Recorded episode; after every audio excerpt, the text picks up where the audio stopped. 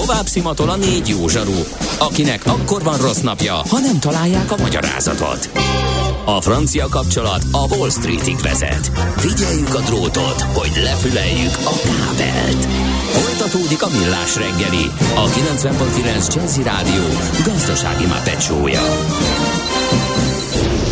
A pénznek nincs szaga. Mi mégis szimatot fogtunk.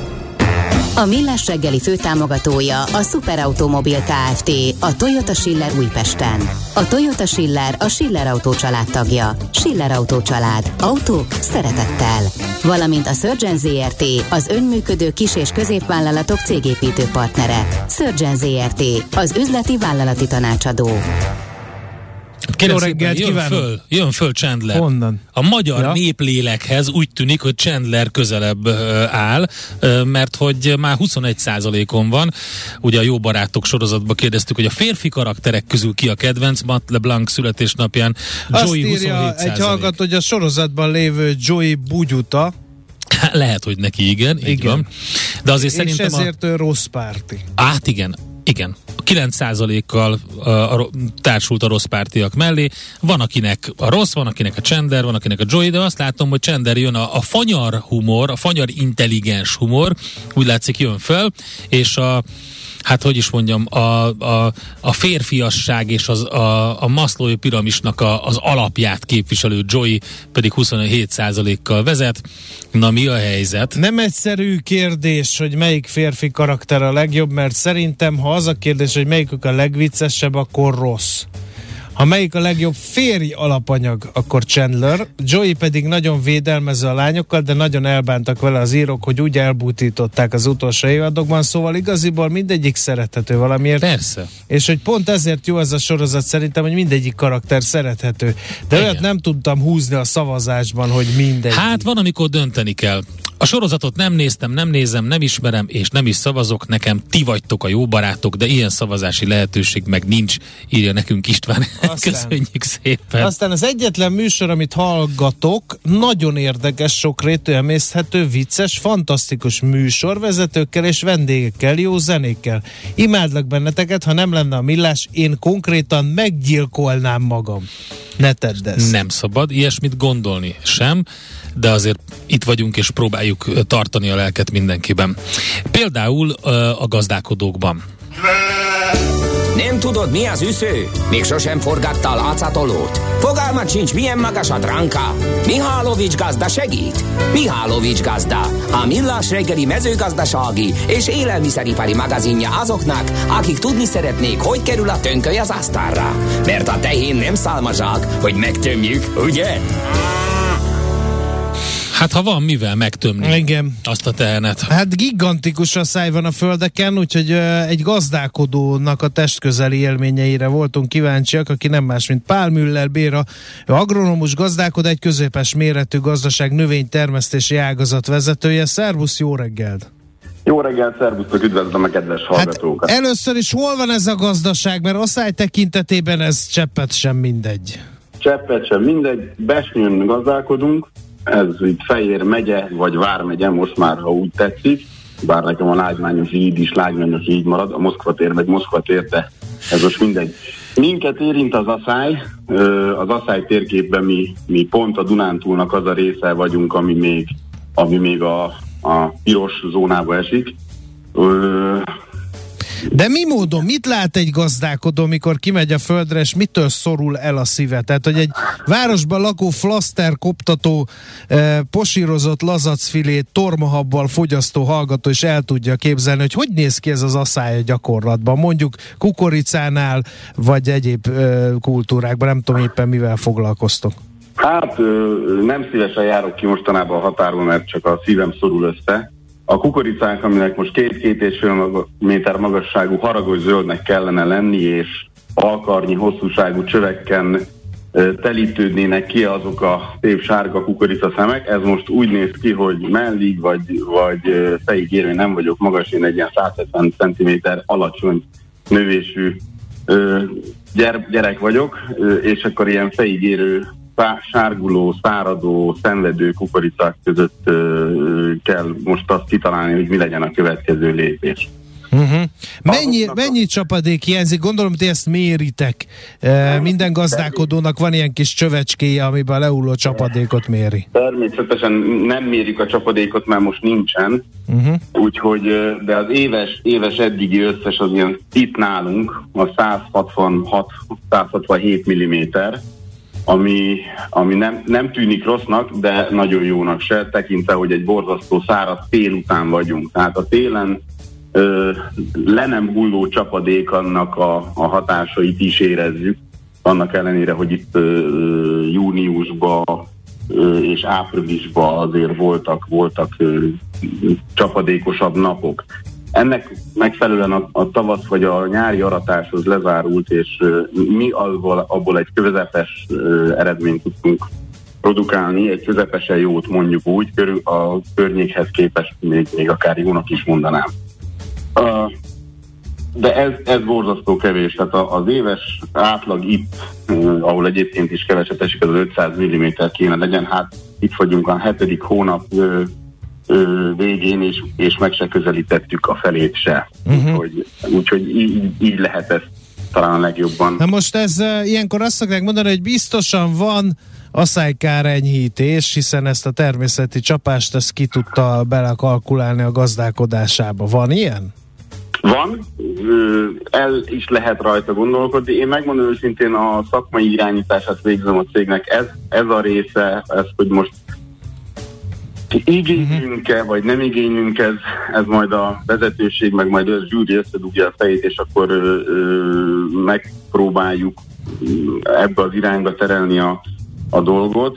Annyi szerencsénk, szerencsénk van nekünk, hogy, hogy állattenyésztéssel is rendelkezünk, tehát azok a kukoricák, amik, amik elsülnek vagy lesülnek, azoknak van lehetőségünk, hogy lesilózzuk, és majd takarmányként ö, ö, adjuk tovább. Ezzel is az a probléma, hogy, és akik ezen gondolkodik, hogy ezeknek a cső nélküli, szem nélküli kukoricáknak a tápértéke az nagyon csekély. Tehát uh-huh. ezzel, ezzel nincs, nincs, nem vagyunk kint a vízből, úgymond.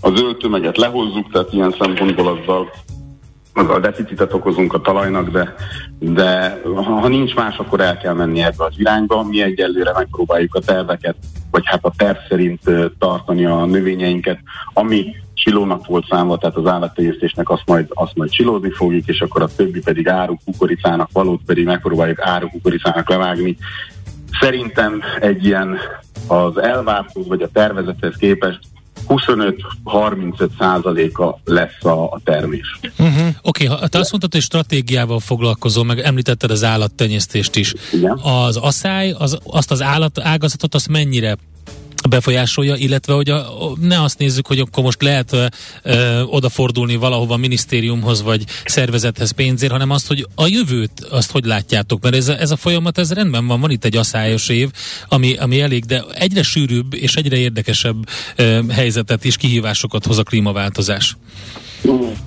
Nagyon át kell gondolni a, a vetésforgót, és most azért vannak itt új szabályozások ezzel a vetésforgóval kapcsolatban is, lehet, hogy olvastátok is, vagy hallottatok róla.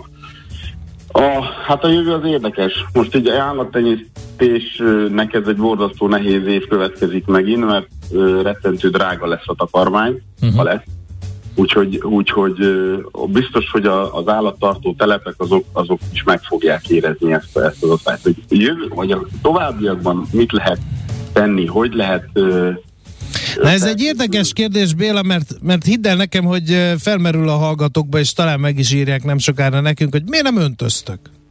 Hát igen, ez egy jó kérdés, de egy kicsit költői, azért ezt mi is feltettük ezt a kérdést már párszor magunknak, hogy miért nem öntözünk, végig is rágtuk magunkat ezen.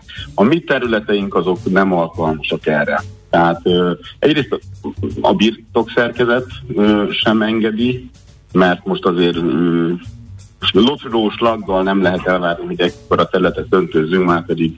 Na mindegy, a lényeg a lényeg, hogy a, a birtokszerkezet nem teszi lehetővé, a víz messze van, még ha itt, itt van a Duna is, az tőlünk mondhatni egy köpésre, azért az 15,5 kilométert jelent, meg 51 méter szintet, hát azért elgondolkodott itt a, egy, a gazda közösség, itt a szomszéd gazdákkal azért itt próbáltunk ebből valamit, valamit lépni, de olyan energia igénye lenne ennek, hogy hogy igazából nem, nem kivitelezhető és nem lenne rentábilis sem a működtetése, sem a megépítés. Uh-huh. Na most akkor mondok egy másik megoldást, ugye, e, mert hogy erre is van, vannak ezek a talajkímélő e, megoldások, e, ezek még ilyen nagyon újnak tűnnek Magyarországon, tehát tudod, ez a takarónövényes, meg keveset tapossuk, meg, meg, meg ilyen erdősávokat telepítünk, hogy a szél ne szárítsa ki annyira a talaj talaj, tehát hogy, hogy nem, az, nem az van, hogy fel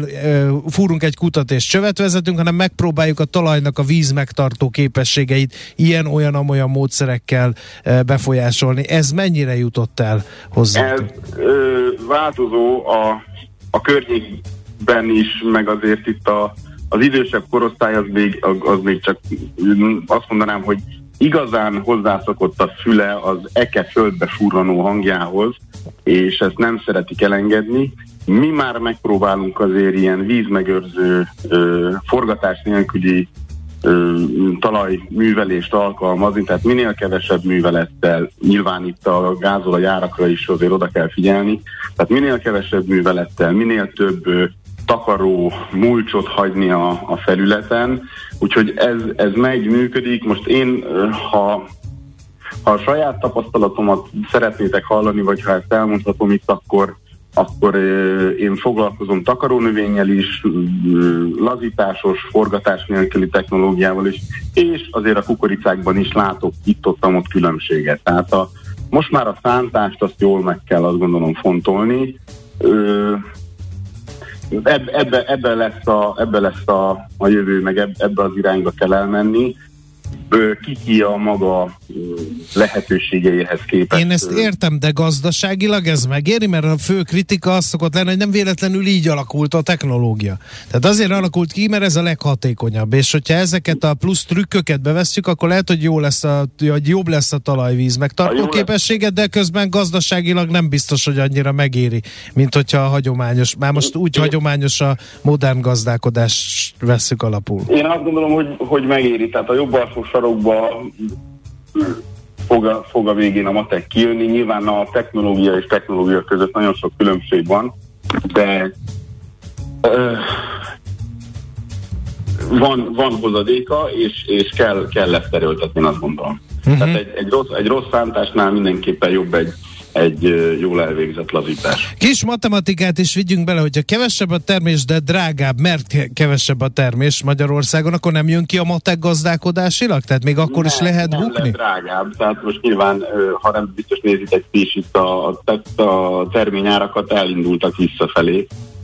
Kijön, persze kijön a matek, mindenhogy kijön a matek, tehát nincs, nincs itt jobb, jó vagy rossz, ezt nem, én nem, nem akarnék ilyenbe elfogult lenni, de hogy kevesebb a termés, olcsóbban állítod elő, viszont jobb az ára, persze meg fogja érni, meg, meg szükség van erre azért. Uh-huh. Uh, te vagy uh, ilyen, uh, hogy mondjam, a, magát a, a termékmixet, tehát uh, vagy a vetésforgó átalakítása is tervben van? Most azt gondolom, hogy itt megint ugye az asszály az azt mondják, hogy a klímaváltozásnak az egyik hatása. Vannak olyan növények, például, amiket mondjuk úgy nemesítettek, hogy egy kicsit jobban tűrjék az asszályt? Tehát ebben például gondolkozik egy gazdálkodó, hogy lecserélem a vetőmagot, lehet, hogy a francia vetőmaghoz e, marha nagy terméshozamot, hogyha jók a, jók a körülmények, de hát azt mégsem Magyarországra nemesítették. E, vannak Martonvásáron, szerintem pontosan tudod te is, akik meg ezzel foglalkoznak, hogy a magyar klímára e, nemesítsenek vetőmagot. Ez is talán lehet egy megoldás, nem tudom. A, a nemesítő házak munkája az, az borzasztó fontos, és, és előremutató, tehát ők is, ők is mindig próbálnak helyre és a helyi adottságoknak megfelelő, ha most kukoricánál maradunk, hibrideket, hibrideket előállítani. A mérleg az, az úgy, úgy nézhet ki, hogy amelyik jobban tűri a szárazságot, lehet, hogy nem jó körülmények között sem fog annyi annyi hozamot produkálni, mint mondjuk ami arra van alapvetően nemesítve, uh-huh. hogy magas, magas terméspotenciálral rendelkezzen. Én nem vagyok nemesítő, tehát ezt most rájuk bíznám majd a későbbiekben. Nyilván vannak asszálytűrőnek mondott hibridek vagy fajták,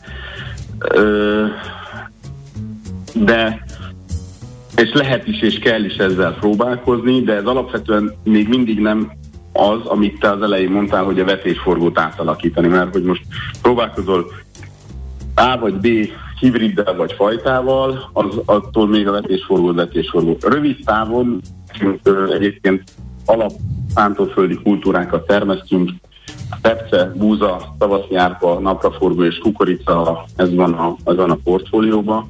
Most a, az idei a száj és az, és az ilyen száraz nyár, az lehet, hogy úgy alakítja majd a vetésforgónkat, hogy a repte, az kikerül uh-huh. ebből, a, ebből a forgóból, mert egyszerűen nem fogunk tudni neki talajt csinálni. Hát ez meg azért furcsa, mert az elmúlt éveknek egyik sláger növénye volt Magyarországon, iszonyú mértékben felfutott a, a termesztése. A laikusoknak mondom, hogy, hogy aki lát ilyen szép sárga virágú hatalmas táblákat, az mind repce volt, és ugye azt lehetett látni, hogy ezek mennyire szaporodtak az ilyen táblák, most akkor lehet, hogy ennek be hát is ez úgy van, hogy, hogy te, te soknak láttad talán, mert jobban, jobban odafigyeltél rá, egyébként a repce termés vagy termő területe az az csökken. Uh-huh. Ennek ö, többnyire növényvédelmi okai vannak az elmúlt éveknek a, a vegyszer kivonási miatt egyre nehezebbé válik a repszel termesztése, de ez megint egy másik történet, egyelőre vetni se biztos, hogy el fogjuk tudni. Tehát ilyen szempontból átalakul a vetésszerkezet, Ö, majd aztán meglátjuk, hogy, uh-huh. hogy milyen lesz az ősz, ö, meg aztán a tél, de nézd, hát a föld itt van, azt, azt meg kell művelni, mi erre tettük fel az életünket, én azt gondolom, hogy hogy ö,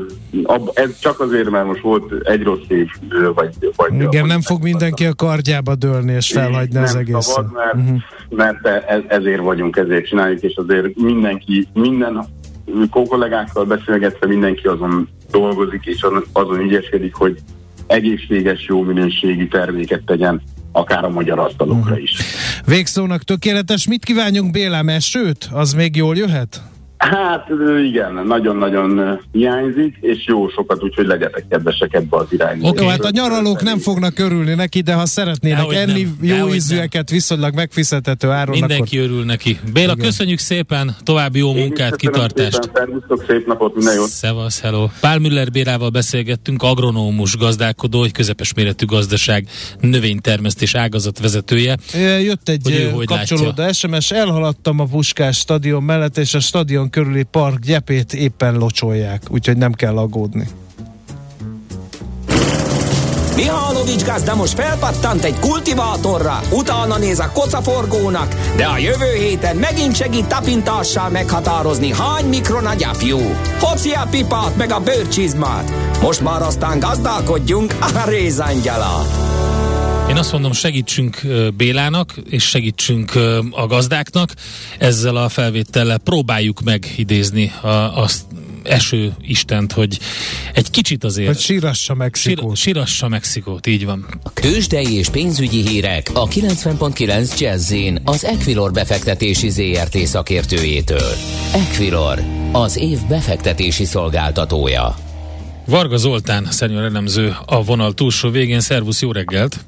Sziasztok, jó reggelt kívánok! No, hát milyen a hangulat a budapesti értéktősdén? Kérlek szépen, ez lehet a első kérdés. Úgy látom, nem túl jó. Egyelőre nem túl jó, bár a forgalom nagyon alacsony, még csak most lépi át az 500 millió forintot. Ja. Szabad uh, túl messze a következtetéseket levonni, de nagy valószínűséggel negatív tartományban fog zajlani a kereskedés, hogyha nemzetközi befektetői hangulatot nézzük. Egyelőre 1,22%-os mínuszban van a Bux Index 41.813-nál, de ezt nem szabad elfelejteni, hogy 8 napon keresztül zsinórban emelkedtünk, tehát felül teljesítő volt az elmúlt másfél hétben a hazai részvénypiac szerencsére. Úgyhogy most korrekció zajlik, főleg a MOL és a Richter árfolyamában volt nagy emelkedés az elmúlt másfél hétben, a Richter most 2,17%-os mínuszban 8125 forintnál, a MOL pedig 1,37%-os mínuszban 2888 forintnál áll. Magyar Telekom kicsit több mint 1%-kal 321 forintra esett, az OTP esetében pedig csak egy kicsi mínusz látunk 8110 forintonál, de ugye ott nem is volt emelkedés a, a mögöttünk álló napokban, és 8000 forintos támaszt tesztelgette több alkalommal a, a bankpapírát. Uh-huh. Hogy tartja magát a magyar forint? Ugye 400 forint alatt van, de mi az iránya a kereskedésnek? Ott uh, alapvetően nem tudok, hál' Istennek rossz hírekkel szolgálni, 396,54, ez picit csorog lefelé tovább az árfolyam. A dollár forint az 388,98, ugye ide vonatkozó hír, hogy a Fitch Rating szinteken megerősítette a 3D-s adós osztályzatos stabil kilátással, ezt vártuk. Pici esélye volt a, a negatív kilátás meghozásának, de minősítésre nem számított senki nagyjából uh-huh. jelezték a kockázatokat, de alapvetően ez egy jó hír volt a pénteki bejelentés. Uh-huh. Ennek megfelelően az euró-dollár kereszt eltávolodott valamilyen irányba a paritástól? Igen, most 1.02-nél kezdett stabilizálódni uh-huh. az árfolyam. A múlt heti LKB kamat döntőlést követően jött egy erősödés, aztán vissza is gyengült meg eznek. De a héten sem fogunk vonatkozni, holnap MNB, szerdán pedig Fed kamat döntőlés, ami a nagyobb mozgást hozhat majd a, a dollár Igen. Na meglátjuk. Köszönjük szépen az információkat, jó kereskedést mára! Köszönöm szépen a figyelmet, sziasztok! Szia! Varga Zoltán szenior elemző, nyitott tőzsdét látványos verbális körülmények között. Tőzsdei és pénzügyi híreket hallottak a 90.9 jazz az Equilor befektetési ZRT szakértőjétől. Equilor, az év befektetési szolgáltatója. Volt már olyan érzésed, hogy megtaláltad a választ? Aha, aha, aha. Heuréka élmény, jövőkutatás a millás reggeliben, csak jövő időben beszélünk. És folytatjuk a mesterséges intelligencia témakörben a filozófálgatást, nyugodtan mondhatom így, mégpedig Szabados Leventével, AI adattudóssal, buddhista teológussal. Jó reggelt, szervusz! Hello, hello, jó reggelt! Egy no, hát eh, kicsit áll problémának érzem már ezt a felvetést, hogy mennyire van tál, távol tőlünk az AI rendszerek alkalmazása, mert ezt mindenki, aki kicsit is ért még csak nem is az AI-hoz, hanem a számítás technika, az mindenki azt mondja, hogy de hát ez már a hétköznapjaink része, csak nem tudjuk, hogy a hétköznapjaink része. Hiszen mondjuk így adagolják az orrunk elé a reklámokat. Abszolút, abszolút így van, de szerintem itt van azért egy közkeletű félreértés, hogy az intelligenciát, meg, a, meg valamiféle tudatosságot vagy öntudatot össze keverünk. Az intelligenciának legalábbis abban a kevésben, amiben meg tudunk egyezni kutatásban, egy eléggé praktikus orientációja van. Intelligens az, ami jól megold egy feladatot, legyen az bármi is, kicsit persze homályos. Cserébe nem biztos, hogy valami nagyon gazdag, szubjektív élménye van. Tehát, hogyha az utca emberét megkérdezed, akkor még mindig ez a dolog egy kicsit összecsúszik, hogy hú, akkor biztos ezek a rendszerek, ezek valamit úgy tudnak, mint én, szó sincs ezekről. Tényleg, ahogy mondod, itt kifejezetten praktikus feladat megoldásokról, célorientált mintafelismerésről, vagyis hát akár ilyesmiről is, hogy, hogy mit ajánljunk egy embernek, mi lesz a valószínű a tetszésére vagy kedvére. Ilyesmikről is van szó, abszolút. Uh-huh. Um, ha itt van, akkor ez mennyire tekinthető már intelligenciának? Mert így hívjuk ugyan, de hát ugye erről a múltkor pont beszélgettünk igen, veled, hogy... Az a kérdés, hogy mi az intelligencia igen, egyáltalán, mi minősül annak, igen.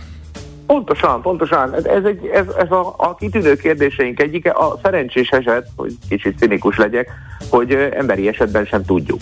Vagyis, hogy, uh, hogy, okay. hogy igazság szerint nehezen mérhető, mondok talán kicsit konstruktívat, uh, többféle, több irányú, szempontú jó feladat megoldó készséget, ha úgy összelapátolunk, és azt mondjuk, hogy hát egyébként egész jó a képrejtvények megoldásában egészen jó a keresztrejtvény kitöltésben, és mellesleg még tájékozódni is jól tud az utcán, akkor az úgy együtt ez a tulajdonság halmaz, ez valahogy intelligens. Nyilván ez már az embernél is eléggé homályos, és hát általában azért ne felejtsük hogy az intelligencia mérését, akár amikor még ezt így intelligenciának és IQ-nak nevezgették, akár ezt az G-faktort, amit szoktak mondani, hogy valamiféle mély faktort mögötte ezeknek a probléma megoldásoknak. Ezt mindig úgy mérték, hogy valami praktikusat akartak az emberekből kihozni. Szerették volna megtudni, alkalmasabbak-e egy feladatra, stb. stb. Tehát, hogy mindig van egy ilyen nagyon célorientált dolog, tehát az intelligenciáról való gondolkodás az kevésbé a, az én gazdag tudati élményemnek a megfejtése, mint a mire leszek képes. Uh-huh. Na most akkor, mi magunk tudjuk, hogy mit szeretnénk a mesterséges intelligenciától? Tehát, hogy mire szeretnénk? Mert mert ebbe is ilyen elég érdekes viták zajlanak, hogy, hogy segítsen engem, támogasson engem, de azért nem mindenbe, meg azért a Zuckerberg ne tudjon rólam mindent, de tök jó lenne, hogyha működnének azok a dolgok, és nekem kényelmesen működnének, amiket mondjuk ugyanez az ember elém rak. Minden technológiára örök kedvencemre a kalapácsra is ez egy igaz dilemma, hogy nem a kalapácsot kell színni, hanem a kezet, ami mozgatja. Tehát hogy itt, itt mindig, mindig az a kérdés, hogy szöget ver-e bele az a kéz, vagy a szomszédja fejét. Tehát ilyen szempontból ez egy relatív értéksemleges technológia, ugyanúgy, mint minden más technológia is. Az érdekesebb talán az, ezen a ponton, hogy, hogy bizonyos olyan összefüggése van a modern gépi tanulásnak azzal, hogy ki az adat. Tehát, hogy nagyon is egy adatigényes, és egyelőre egy picit ilyen magológép jellegű helyzetben vagyunk. Pistike nem túl okos, de elég erős. Tehát, hogyha adsz neki egy 100 millió példát, akkor majd rájön a dolog lényegére egy kicsit jobban. Kérdés, hogy kinek van 100 millió példája? Tehát, hogy ez azért nem csak azt veti fel, hogy kinek kellene használni mesterséges intelligenciát, hanem praktikusan ki tud. Vagyis, hogy milyen olyan helyzetek vannak, ahol valaki már összegyűjtött elég olyan demonstrációt, adatot, ami meghatározza, hogy egyes feladatokat rutinszerűen meg tudunk oldani. Ilyen például a képfelismerés, a hangfeldolgozás emberi hangra, tehát az, hogy leíratozzuk azt, amit én most is mapogok a mikrofonba, ezek a feladatok, ezek eléggé kellően standardnak ahhoz, hogy már összegyűlt rá elég minta, hogy a mintafelismerő pistikéinket addig tudjuk ugráltatni, amíg ezt szépen megoldják. Uh-huh. Igen, de akkor ezek megvannak, ezek ilyen célra, mondjuk ilyen csúnyán célra tenyésztett eszközök, de, de azért azt is látjuk, hogy vannak a, a Google-nél, az IBM-nél, több nagy ilyen tech cégnél nagyon komoly e, e, kísérletek arra, hogy, a, hogy az ő mesterséges intelligenciákat, algoritmusaikat elkezdjék használni gyógyításban, elkezdjék elkezdik használni egy csomó minden másban, diagnosztikában. Abszolút, abszolút. Ugye itt két dolgot kell megkülönböztetni. Az egyik irány az az, amikor ugyan célszerű, és még tovább is nagyon szűken céltenyésztett eszközökből sok helyre tenyésztünk. Uh-huh. Azért ez folyik. Tehát ha, ha, ha megnézzük, pont most ö, néztem meg egy IBM felmérést, amit most májusban hoztak nyilvánosságra, az ő általuk megkérdezett globális területen össze-vissza mindenhol cégek 35%-a már kifejezetten beszámolt arról, hogy használ valamilyen gépi tanulási rendszert, és 42%-a pedig kísérletezik vele. Ez egy döbbenetes szám. Uh-huh. Vagyis, hogy rengeteg helyen céltenyésztünk. Igenis, ezt vállaljuk be. Első lépésben megyünk, és ide-oda, amoda célszerű kis dolgokat tenyészgetünk. A másik oldalon vannak pont, amit mondasz, általánosabb igények, tehát amikor egy, egy Google DeepMind kutatócsoport azt mondja, hogy ő szeretne olyan valamilyen gépi tanulási rendszert létrehozni, ami már több taskot, több, több feladatot, vagy több típusú modalitást, vizuális és szövegszerű dolgokat stb. stb. együtt próbál meg kezelni, vagyis hogy van egy ilyen szélesedés trend, amikor egyre szélesebben alkalmazható modelleket ilyen megalapozó, fundamentális modelleket próbálunk létrehozni. Ez egyébként egy elég új trend, körülbelül egy-két éves, és azért halad, halad, de hát, uh-huh. hogy is mondjam, még azért ott nem tartunk, hogy a, nem tudom, repülőgép irányítástól az irodalom osztályozásán keresztül a kép leírásáig ugyanazt a modellt alkalmazzuk, ez egyelőre még skifi. Szerinted egyébként mindenkinek lesz saját mesterséges intelligenciája? Most így a cégekre értem, akik aztán majd nekünk magán felhasználóknak majd eladják azt, amit nekünk legszimpatikusabb, vagy lesz egy nagy mesterséges intelligencia, ami mindent fog tudni a gizikétől a gőzekéig? Ö, valahol a kettő között. Vagyis, hogy egy éve másfél, ha kérdeztél volna, akkor azt mondtam volna, hogy nagy valószínűséggel ö, rengeteg olyan feladat, ami standard, azokra közös nagy modelleket fogunk használni, rengeteg olyan feladatra, ami pedig annyira egyéni, egy adott cég szélsze lehet, hogy tökéletesen hasonlít egy másik cég szélszéhez, de az egyik acélkohó működése egyáltalán nem hasonlít egy másik lámpagyáréhoz. Szóval, hogy ugye vannak feladatok, amik rutinszerűek, vagy generalizálhatók, vannak, amik nem. Egy másfél éve ebben én még megnyugodtam volna lelkileg, aztán eléggé sok erőforrás és, és pénz és kutatás, főként kutatás borult bele abba az irányba, hogy lehetséges hogy tényleg széles fundamentális modellekre olyan előnyt szertenni, hogy akinek van egy olyan méretű modellje, amit mondjuk már inkább egy Google szervezet bír el, egy ilyen modellel tud-e szinte nulla betanítással egy új feladatot magára húzni. És mivel vannak erre eléggé meggyőző evidenciák, ezért egy kicsit elindult ez a monopolizáció. Valahol, vagyis, hogy hát jó értelemben, egyre inkább, még cégszerűen is inkább használom majd mások gépi tanulási rendszereit, és nem kell megépítsem, ettől örülhetünk is. Másik oldalon persze nem is biztos, hogy örülünk, mert hát akkor lesz néhány egészen jól működő, óriás modellt szolgáltató szervezet, és ő rájuk fogunk támaszkodni.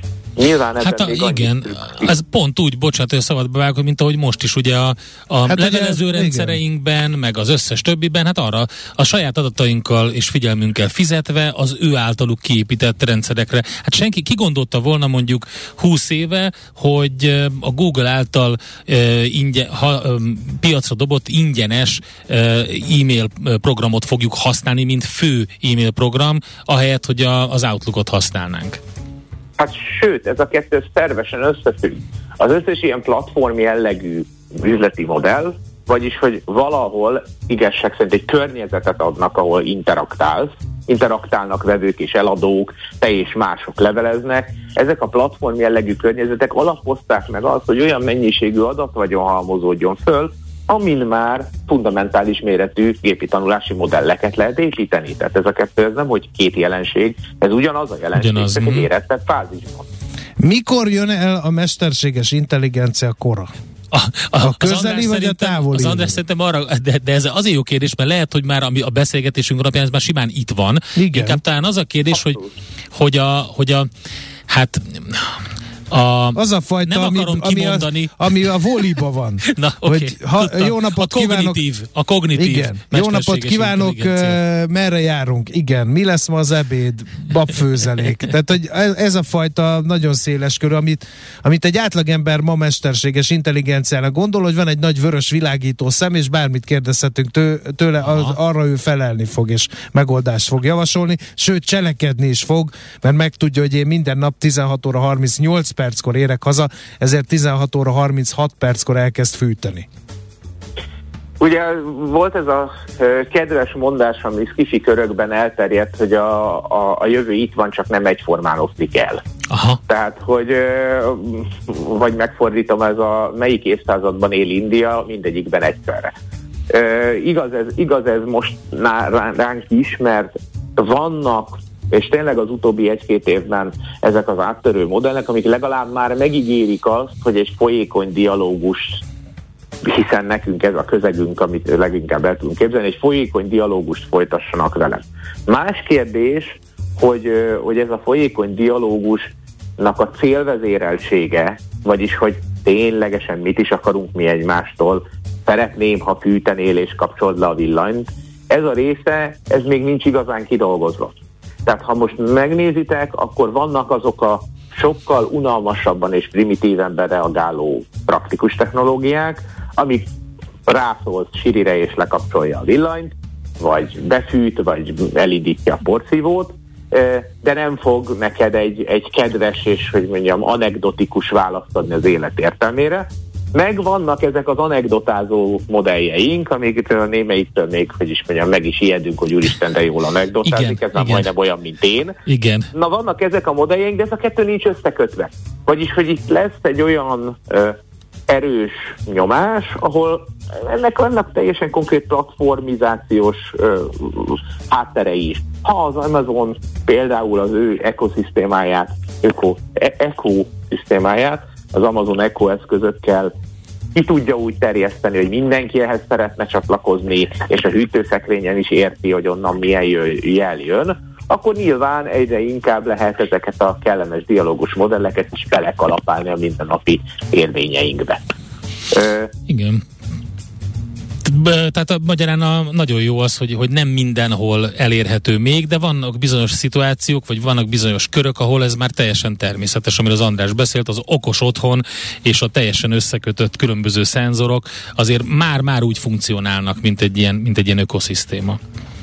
Igen, és hát azért az is érdekes, hogy egy innováció hogyan, ö, hogyan vesszük észre, hogyan terjed el és hogyan vesszük észre. Ö, én elgondolkodtam egy kicsikét azon, hogy a, a, a gőzgép, mint innováció, ami azért egy radikális innováció, elterjedések közepette, ha megkérdeztünk volna átlag britet, hogy élete megváltozott-e a gőzgéptől, akkor nagyon sokáig a válasz az lett volna, hogy milyen gőzgépnek, hagyjál már ezzel a hülyeséggel. Fázis az lett volna, hogy igen, van ez a gőzgép dolog, Persze. Igen, és használják a bányákban, meg lehet ez közlekedni, de az én otthonomban, hát ez dehogy lesz ilyen. Így, így, pontosan, és aztán a következő fázis volt az, hogy mivel már egy eléggé komoly súlyt kezdett el lehet vele közlekedni, na ennek a további hatásai, hogy és akkor mondjuk átalakul a város település szerkezete, hiszen lehet közlekedni. Na ezek azok, amik úgy történtek meg, hogy az ember hirtelen csak ott találta magát. Aha, Valahol ennek a perenén vagyunk, ahol már azért bányákban megy a gőzgép, már azért mesterséges intelligencia, lásd még számok, 35% nagyobb méretű cégnél már jelen van, de még ilyen izolált szigetszerű módon, mint ahogy a, a korai gőzgép. Aztán egyszer csak hirtelen valószínűleg átépülünk, és elfogadjuk a, az új normálisnak. Uh-huh. Hogy jó, hát persze, hát ez hétköznapi, és átalakítjuk hozzá az életünket. Oké, okay, Levente, innen folytatjuk a következő alkalommal. Köszönjük szépen, nagyon izgalmas beszélgetés volt. További szép napot neked! Nektek is, sziasztok! Szabados Leventével beszélgettünk, mesterséges intelligencia adattudóssal, buddhista teológussal. Keuréka élmény, a millás reggeli jövőben játszódó magazinja. Mindent megtudtok. Majd.